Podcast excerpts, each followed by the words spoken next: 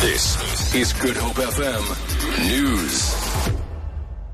Good evening. Government and business will meet international ratings agencies and investors next week to help stimulate economic growth. Finance Minister Pravin Gordhan says concerns raised by ratings agencies and investors about South Africa will be addressed. The move is seen as an effort by South Africa to maintain its investment rating and to avoid being downgraded to junk status.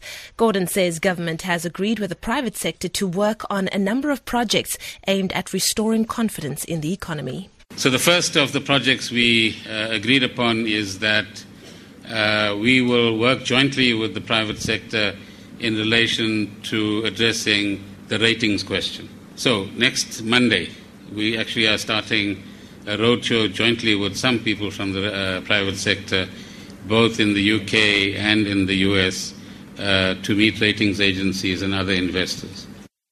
Efforts are still underway to put out a large vegetation fire that is raging in the Swartberg mountain near Prince Albert in the Karoo. The fire has been burning for a week. Teams from various organizations, including Cape Nature and Working on Fire, are also assisting farmers to bring the fire under control. Two helicopters have also been called in to assist. Local farmer Ian Punt. On Tuesday morning, we phoned numerous times and begged people to please come and help because it's easier to put the fire out when it's still manageable. And we we get these strong southerly winds here, and we were we knew the minute that wind started, it was going to be a big problem, and they didn't come, and that's what happened.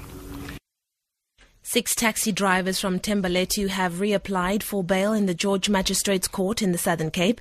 They are part of 16 men arrested in connection with violent protests in August last year, which resulted in several Go George buses being stoned and set alight. Spiwe Habasi reports. Only nine suspects were granted bail last year, while the remaining seven were denied. The defense has submitted affidavits for six men, saying that new evidence has come to the fore. The seventh suspect is expected to file his application when all 16 men appear in court again. Magistrate Emma Muloro postponed the matter to the 7th of April. The state is expected to make submissions to oppose the application. The men are facing charges of public violence and intimidation following violent protests last year opposed to the rollout of Go George buses. Spiwe Wobasi, SABC News in George. A small group of domestic workers and social activists have taken to the streets in Seapoint. They are calling for a stop to the sale of a piece of land in the area. Mlamli Manerli reports.